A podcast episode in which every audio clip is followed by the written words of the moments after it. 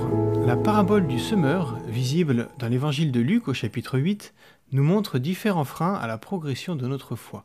Elle illustre par des images les obstacles que nous pouvons rencontrer dans notre cheminement avec Jésus. Et il est donc intéressant d'analyser cette parabole afin de nous préparer à surmonter ces obstacles avec l'aide du Saint-Esprit. La semence, ici, correspond à la parole de Dieu, qui a été semée dans le cœur de ceux qui écoutent la parole de Dieu. La suite de la parabole nous montre la façon dont cette semence peut être empêchée de porter du fruit, ainsi que le chemin à suivre pour que cette semence porte du fruit. Il est possible de voir dans cet enseignement un avertissement à prendre soin de notre éthique personnelle. Perçu sous cet angle, cela sous-entend que la personne qui reçoit la parole de Dieu porte une responsabilité de la perte de cette semence. Parallèlement, il me semble dangereux de blâmer une personne qui perd la foi en l'accablant de la totalité de cette responsabilité. Cela risque de le stigmatiser et de l'éloigner définitivement de Dieu.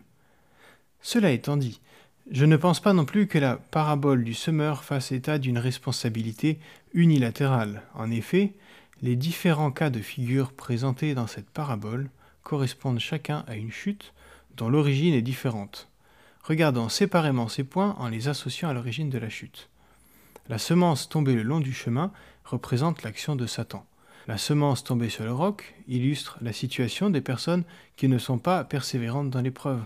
La semence tombée parmi les épines concerne les soucis de notre vie de tous les jours.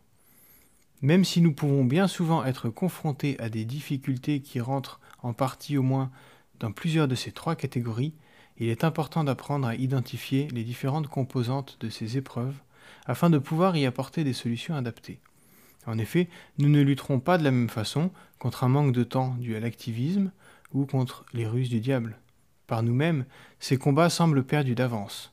Heureusement, Dieu nous envoie le Saint-Esprit pour nous prêter main forte. Rappelons-nous donc alors de cette promesse adressée par Dieu à Zacharie. Ce n'est pas par le courage ni par la force que tu agiras, mais c'est par mon esprit. Amen.